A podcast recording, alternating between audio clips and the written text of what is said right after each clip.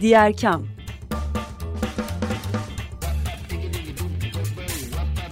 Sosyal fayda dünyasından fikirler, tartışmalar, haberler.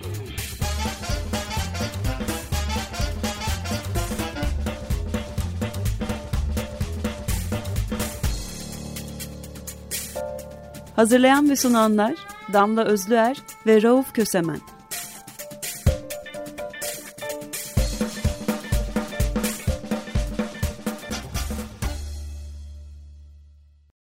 Diğer kamda herkese merhaba. Açık Radyo'dasınız. Bugün 13 Şubat e, Salı.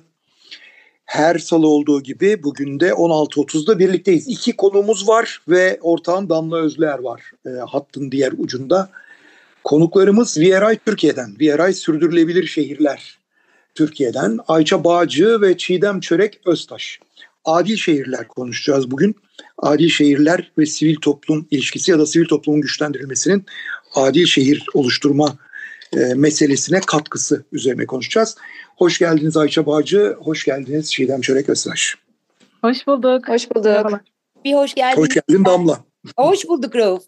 bir hoş geldiniz de ben diyeyim ve küçük bir uyarıda bulunayım dinleyicilerimiz için. Bugün çoklu bir kayıt yapıyoruz bu program için. Sevgili Çiğdem Ankara'dan, Ayça sellerle boğuşan Antalya'dan, Rauf'la ben de İstanbul'dan katılıyoruz. O yüzden bağlantımızda herhangi bir sorun olursa şimdiden affola diyelim ve hemen meselemize dönelim. Ee, WRI Türkiye bir yeni projeye başladı. Avrupa Komisyonu tarafından e, fonlanan bu projede adil şehirler için daha güçlü sivil toplum dediler başlık olarak. Ve bu projenin hedefleri de aslında 4-5 tane ana hedefi var. Şöyle sıraladılar. Türkiye'deki hak temelli sivil toplum kuruluşlarının kapasitesini arttırmak, insan hakları ve temel hakları ilerletilmesi, hakların ilerletilmesine katkıda bulunarak daha katılımcı ve kapsayıcı bir yaklaşımla tasarlanmış ve yönetilen adil şehirleri teşvik etmek, sosyal içerme üzerine çalışan sivil toplum kuruluşlarının bilgilerini, kapasitelerini, ağlarını ve sektörler arası diyaloglarını güçlendirmek, desteklemek, etkilerini arttırmak, hatta sürdürülebilirliklerini de güçlendirmek diye eklenmiş. İstanbul'da temel kentsel hizmetlere erişimde karşılaşılan engelleri daha iyi anlamak ve yenilikçi ancak düşük maliyetli, cinsiyet odaklı, kapsayıcı ve sürdürülebilir çözümleri teşvik etmek, sektörler arası paydaşlar tarafından herkesin temel kentsel eriş, e, hizmetlere eşit erişimini önceliklendiren adil şehirlerin daha iyi anlaşılmasını teşvik etmek, dezavantajlı grupları temel haklar konusunda bilgilendirmek ve kapsayıcı politikalar için seslerini yükseltmelerine yönelik savunuculuk kapasitelerini güçlendirmek. Şimdi bu beş ilan edilmiş şeye baktığımız zaman aslında temel 3-4 kavram görüyoruz. Bunlardan bir tanesi adil şehirler, ikincisi hak temelli e, sivil toplum kuruluşları. Bu hak temellinin içine dezavantajlı gruplar da giriyor zaten hak savunusu babında. E, üçüncüsü de kentsel hizmetlere erişme meselesi. Şimdi her birini tek tek konuşacağız ama ilk başta bu kapasite güçlendirme meselesiyle başlayalım. Ayça özellikle projenin ayakları buraya çok vurgu yapıyor. Biraz bize aslında özellikle hak temelli sivil toplum kuruluşları ve kentsel erişimi de aklında tutarak e, durum nedir ve nasıl kapasiteler güçlendirileceği açar mısın? Tabii çok teşekkürler öncelikle bu fırsat için. Ee, şimdi hepimizin bildiği üzere aslında Türkiye'de oldukça aktif bir sivil toplum var ama bir yandan da sivil toplum kuruluşlarında ciddi bir kriz var. Ee, elimizdeki son verilere göre %16'ya yakın e, bir azalma var STK'larda son dönemde e, ve birçok sivil toplum kuruluşu gitgide kapasite e, sorunları nedeniyle kapanmakta. Öte yandan da özellikle yerel ölçekte e, çok sağlam e, çok ateşli sivil toplum örgütlenmeleri olmasına rağmen kapasite yetersizliği nedeniyle işte fonlara başvuramıyorlar, gönüllü yönetiminde ciddi sıkıntılar yaşıyorlar, sürdürülebilirlik konusunda çok zorlanıyorlar e, gibi sorunlar vardı önümüzde. Bir yandan da e, WRA'nın son yıllarda yürüttüğü bir sürü proje var. Avrupa Birliği projeleri yoğunlukta olmak üzere.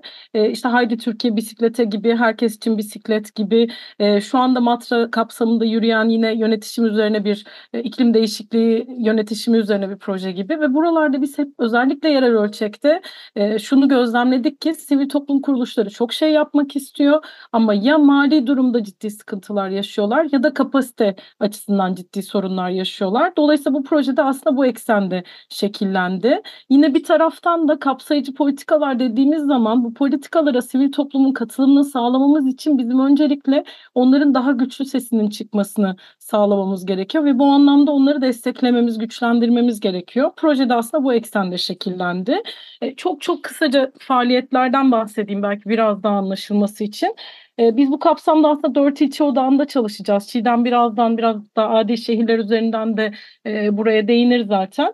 Ve bu dört ilçede hem öncelikle kapsamlı bir ihtiyaç analizi yapacağız yaklaşık 2000 kişiyle. E, akabinde de hem Adil İstanbul raporu çıkacak ama bir yandan da sağlam bir kapasite güçlendirme programı yapacağız. Burada bir sosyal kuluçka e, programı modeli oluşturacağız. Yer, yerel yönetimlerle birlikte yapacağız bunu da. Ve burada eğitimler olacak, işte yurt dışında çalışma ziyaretleri olacak, mentörlük, ev ödevleri, birbirlerine ziyaretler olacak, küresel örneklerden konuklarımız olacak e, ve en önemlisi de sonunda bir mikro hibe olacak. Çünkü hep şununla karşılaştık önceki projelerimizde. E, bir kapasite güçlendirme yapıyorsunuz. Sonra STK'lar diyor ki e, şimdi ne yapacağız? Biz bunu nasıl kullanacağız? Çünkü elimizde kaynağımız yok. Dolayısıyla programın sonunda da bir mikro hibe programıyla tamamlayacağız ve e, akabinde de çeşitli politika belgeleri üreterek özellikle karar alıcıların sivil toplumun sesini daha güçlü duyması, bu anlamda daha kapsayıcı politikalar için neler yapabileceği, yerel ölçekte yerel yönetimler bu konuda neler yapabilir gibi konular üzerine bir beyaz kağıt ve e, bir rehber çıkartacağız. Şimdi bu kavramın içinde yani daha doğrusu bu projenin içinde önemli bir kavram var. Adil şehir e, kavramı. Adil şehir kavramında işte tanıdık bir takım e, şeyler var bildiğimiz. İşte yerinden edilmeme, e, şehrin olanaklarından eşit e, şekilde ya, e, e, yararlanma, kente verilen hizmetlere e, eşit mesafede kalma ya da makul e, mesafelerde kalma gibi. E, ama herhalde bunlardan ibaret değil.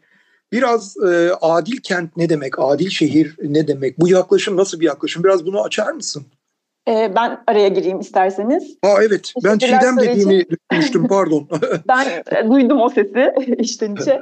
Ee, şimdi şöyle adil şehir dediğimiz e, noktada aslında e, senin de söylediğin gibi e, temelinde bir yerinden etmeme ve kentsel ayrışmaya yol açmama e, var. Bu kentsel ayrışmaya yol açmama da bizi aslında sosyal içerme kavramına götürüyor.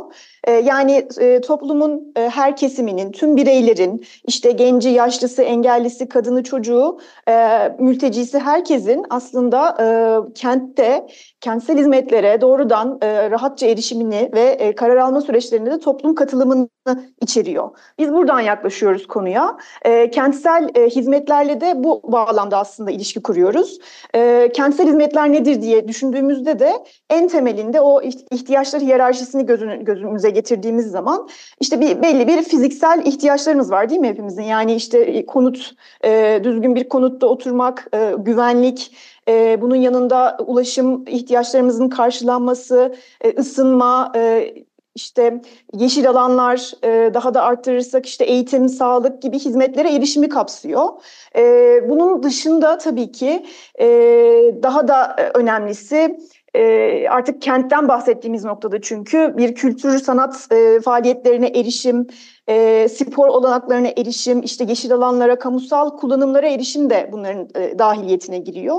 E, işte bunları düşündüğümüz zaman ve İstanbul'un 39 ilçesini göz önünde tuttuğumuz zaman her bir bireyin ve her bir ilçenin hatta mahallenin aynı düzeyde olmadığını gördük e, aynı e, kentsel hizmetlere, benzer kentsel hizmetlere e, aynı düzeyde erişemediklerini fark ettiğimiz için e, bunun e, bu konuda farkındalık arttırmak ve e, talep ilişkisini kurmak amacıyla böyle bir projeye başladık.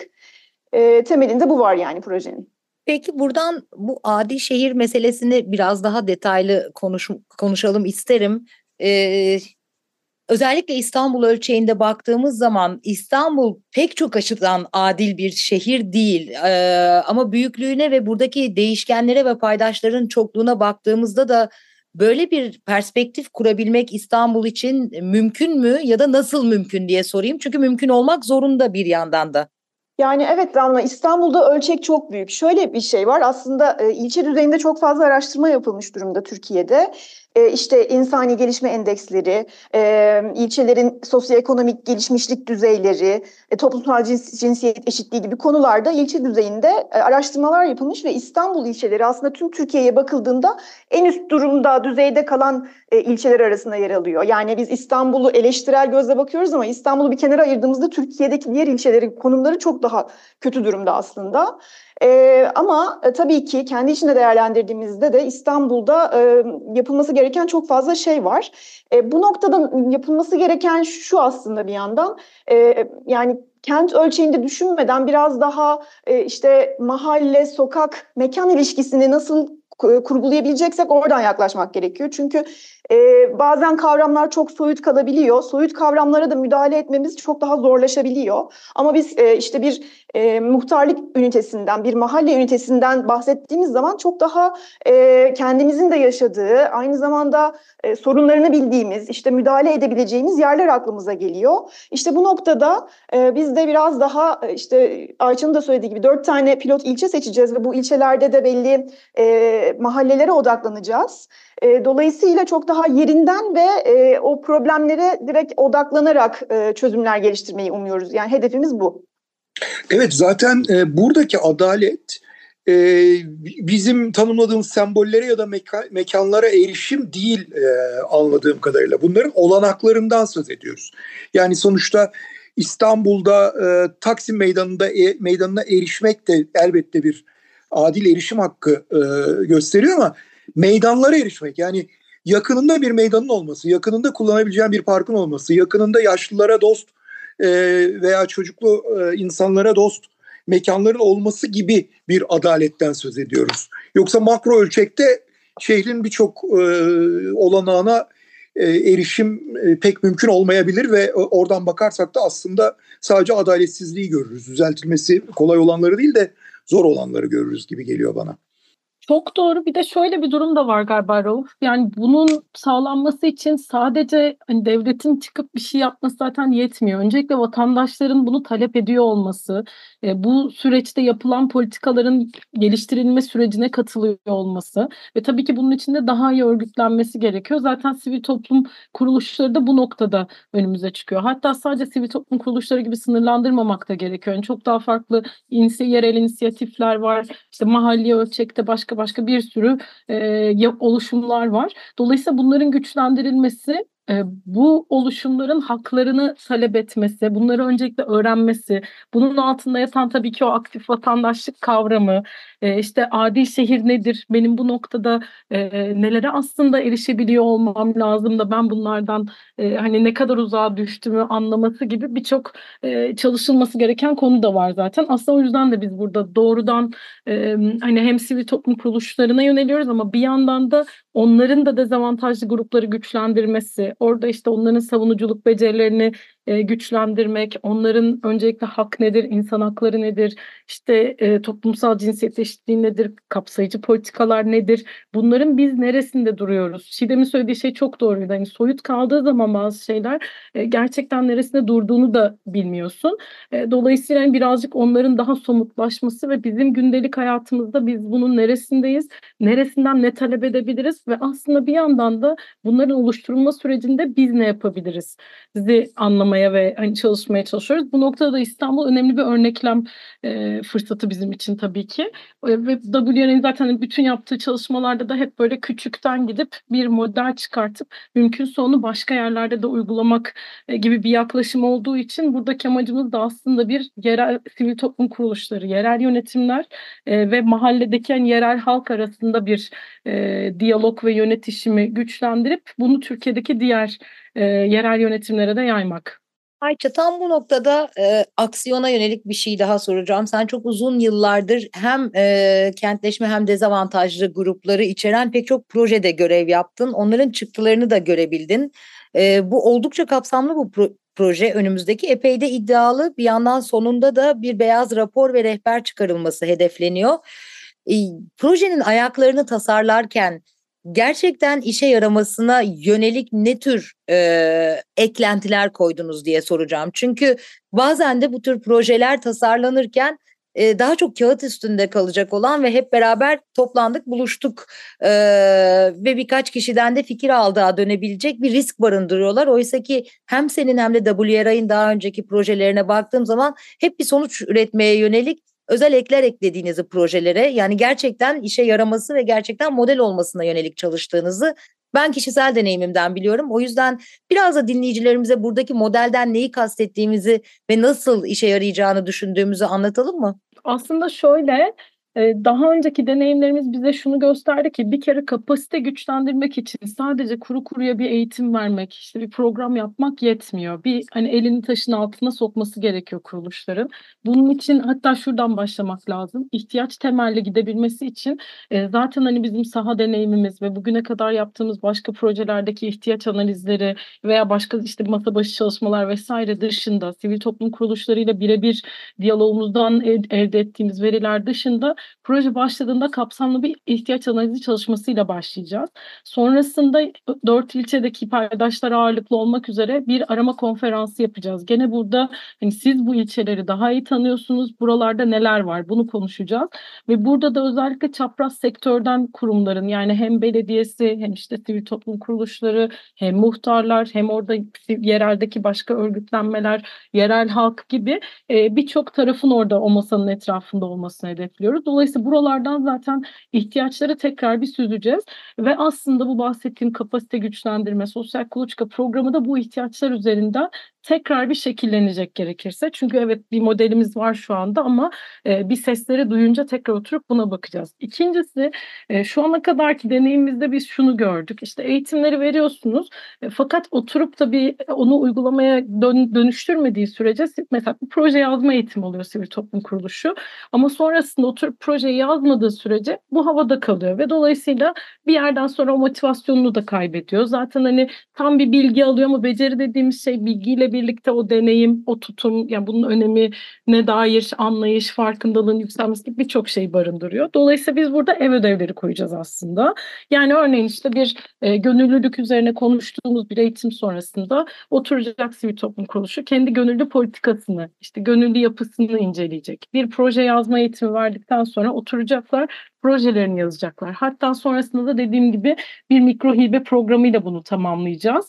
Ee, orada işte farklı sektörlerden paydaşlarla hareket etmeleri gerekecek. Ee, aynı zamanda bu program boyunca öğrendiklerini en az e, kendi bünyelerinde de e, kendi dezavantaj çalıştıkları dezavantajlı gruplarla uygulamaları gerekecek ve neredeyse yaklaşık bin kişiye erişmelerini hedefliyoruz. İşte orada e, örneğin işte hak temelli çalışmalar yürütmek üzerine bir eğitim sonucunda ya da işte toplumsal toplumsal cinsiyet eşitliği eğitimlerimiz olacak. Bunlardan sonra siz bunu kurum içinde nereye koyuyorsunuz? Bununla ilgili neler geliştirdiniz? Kendi politikalarınızda bunu nasıl yansıttınız? Ki zaten biliyorsunuz ki özellikle yerel STK'lardan bahsettiğimizde birçoğu gönüllülük yoğun çalışan ama böyle bir kurum politikası, stratejisi, işte misyonu, vizyonu, gönüllü politikası gibi e, yapılandırılmış e, politikalar üzerinden ilerleyen kurumlar değil, oluşumlar değil. Dolayısıyla biraz daha aslında onları kurumsallaştırmak, biraz daha o anlamda güçlendirmek hedefimiz ve bu projenin de bence en büyük farklarından bir tanesi sahada birebir öğrendikleri her şeyi uygulayacakları, bu süreçte mentorlarla desteklenecekleri e, bir süreç olacak. Bir de şunu eklemek isterim. WRA'nın zaten en önemli, e, en güçlü kaslarından bir tanesi uluslararası e, deneyimi ve ağı biliyorsunuz. 50'den fazla ülkede e, faaliyet gösteren bir kuruluştan bahsediyoruz ve uluslararası örnekte e, ölçekte çok iyi, çok güzel iyi uygulamalar var. E, bunların deneyimini de taşıyarak projede aslında işte Zoom toplantıları yapılacak, yurt dışındaki örneklerle ilgili uzmanlar katılacak, yurt dışında çalışma ziyaretleri yapılacak. Dolayısıyla oralarda da neler oluyor e, bunları görme fırsatı da bulacak katılımcılar. Tam burada sorayım mı? Yani neler oluyor? Ben şu örneği verebilirim. İtalya'da çok yakın dönemde bir proje ziyaretinde gördüm. E, bir kere şey, e, yerel yönetimler benim gözlemlediğim kadarıyla sivil toplumla çok daha e, omuz omuza dayanışma içerisinde ve çok dinliyorlar. Ne istiyorsunuz, ne yapabiliriz birlikte diye. Yani e, mesela şöyle bir örnek görmüştüm İtalya'da. İşte çok yoksul, göçmen ağırlıklı bir mahallede e, diyorlar ki burada ciddi bir açlık krizi var. Buna ne yapabiliriz? Sonra oturuyorlar mahalleliyle birlikte konuşuyorlar bunu. Oradaki sivil toplum toplum e, oluşumlarıyla, kuruluşlarıyla vesaire. Sonra diyorlar ki ya mahalledeki marketlere gidelim işte son iki günü kalmış e, nedir o tüketim ömrü son iki gün kalmış ürünlerini biz mahalle buzdolapları oluşturalım diyor belediye. Siz de onları toplayın. Sivil toplumda onları toplama konusunda destek versin ve o ürünler bu mahalle dolaplarına girsin. Ve bunu marketlerde kabul ediyor. Bu sefer mahallelerde e, sivil toplumunda, sivil toplum kuruluşlarının destekleriyle e, ciddi bir bu anlamda gelişim sağlıyorlar. Mesela böyle bir örnek görmüştüm. Bir başka gördüğüm örnek yine İtalya'daydı. Hani son olduğu için onu örnek verebilirim. İşte belediyelerin çok fazla artık kullanılmayan atıl durumda konutları var. Ve orada bir işgal kültürü oluşmuş durumda. E, gidiyorlar gençler, sivil toplum kuruluşları bu konutları e, bir nevi işgal ederek oraya yerleşiyorlar. Sonra belediye diyor ki yani bizim buradan sizi atmamız bir çözüm değil. Gelin biz bir anlaşma yapalım. Siz burada çok çok daha uygun fiyata kalın. Neredeyse onda bir fiyatına. Ama karşılığında bize gönüllü hizmet sağlayın. İşte gelin mesela buralarda e, çocuklara yönelik kütüphaneler yapın. İşte çocuklara yönelik farklı aktiviteler yapın. Okuma yazma öğretin insanlara gibi gibi.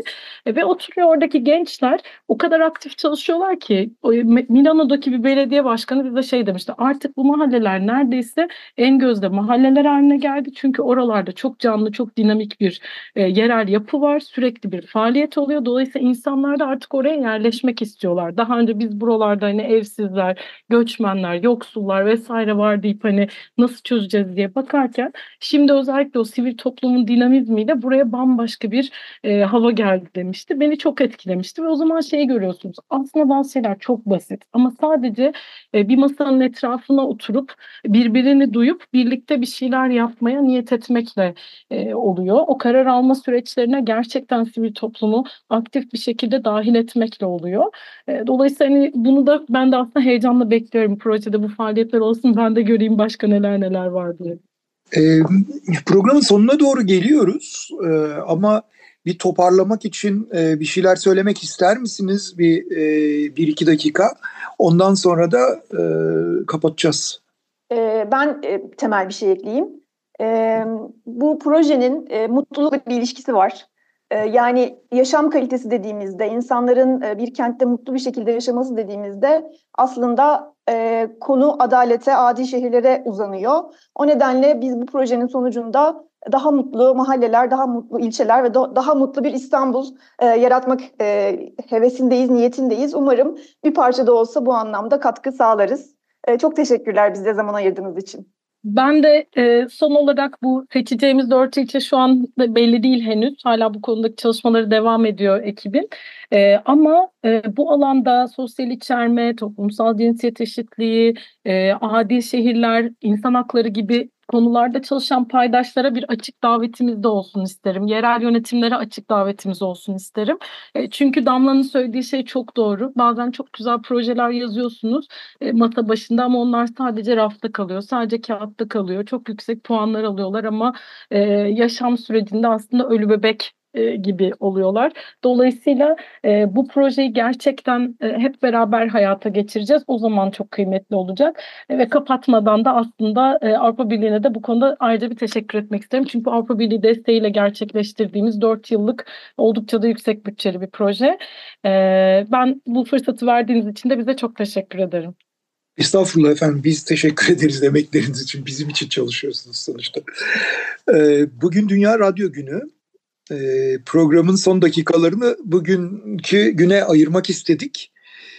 E, Açık Radyo içinde yayın yaptığımız radyo bir kolektif radyo, bir müşterek radyo. E, o, geniş tabanlı ortaklıklar, dinleyicilerin destekleri, programcıların gönüllü destekleri e, ve e, yine pek çok e, başka yayın kurumunda çalışan bağımsız e, yayıncıların, e, radyocuların, habercilerin destekleriyle yaşıyor. Selamlıyoruz Açık Radyo'yu. Ee, Açık Radyo'dayız hepimiz şu anda. Oradan konuşuyoruz. Bizi oradan dinliyorsunuz. Dünya Radyo Günümüz kutlu olsun. Ee, Açık Radyomuz da e, yaşasın. Çok yaşasın. Ee, çok teşekkür ediyoruz dinleyicilerimize. Ayça Baycı'ya konuğumuz, konuğumuz Çiğdem Çörekçi'ye. Bugün e, kentler üzerine konuştuk, adil kentler üzerine. Ortam Damla Özler ve ben Rauf Kösemen'le birlikteydiniz. Hoşçakalın diyeceğiz şimdi hep birlikte. Hoşçakalın. Hoşçakalın. Hoşçakalın.